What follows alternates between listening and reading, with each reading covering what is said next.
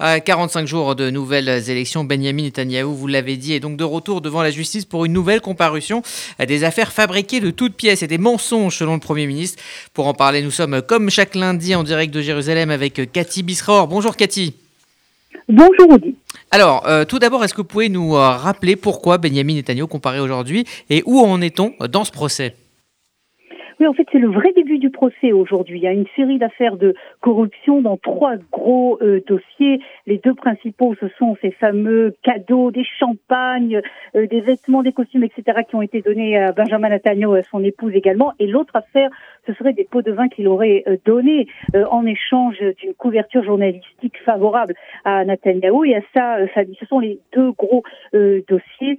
Euh, ce procès s'est ouvert ce matin dans une ambiance totalement électrique, évidemment, avec euh, très tendue, très politique euh, aussi.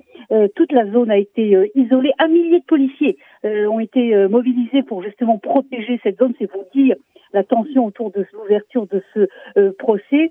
Il y avait un seul euh, de Benjamin Netanyahu à la demande du Premier ministre qui choisit un message politique en disant voyez moi je ne viole pas les lois euh, contre le sanitaire du Covid mais de l'autre côté il y avait plusieurs centaines euh, de manifestants contre Benjamin Netanyahu qui ont même perturbé au moment du procès. C'était très compliqué d'entendre ce qui se passait à l'intérieur de la salle de justice en raison du bruit, de la musique, des trompettes, des, slogans qui étaient euh, lancés, même les fenêtres qui avaient été volontairement camouflées euh, calfeutrées pour euh, éviter justement que le bruit rentre à l'intérieur de la salle de justice n'a pas permis véritablement et tous les bruits étaient entendus à l'intérieur. C'est pour vous dire un petit peu dans quelle atmosphère se déroule ce début de ce procès contre Benjamin Netanyahu. Alors nous sommes à 45 jours hein, des élections. Est-ce que cette séquence aura un impact hein, sur la campagne en cours?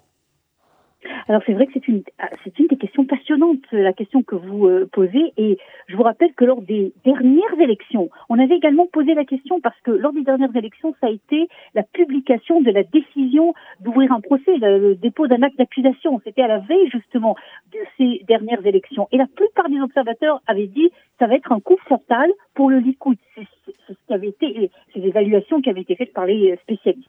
Et en fait, on dit ça a été exactement le contraire.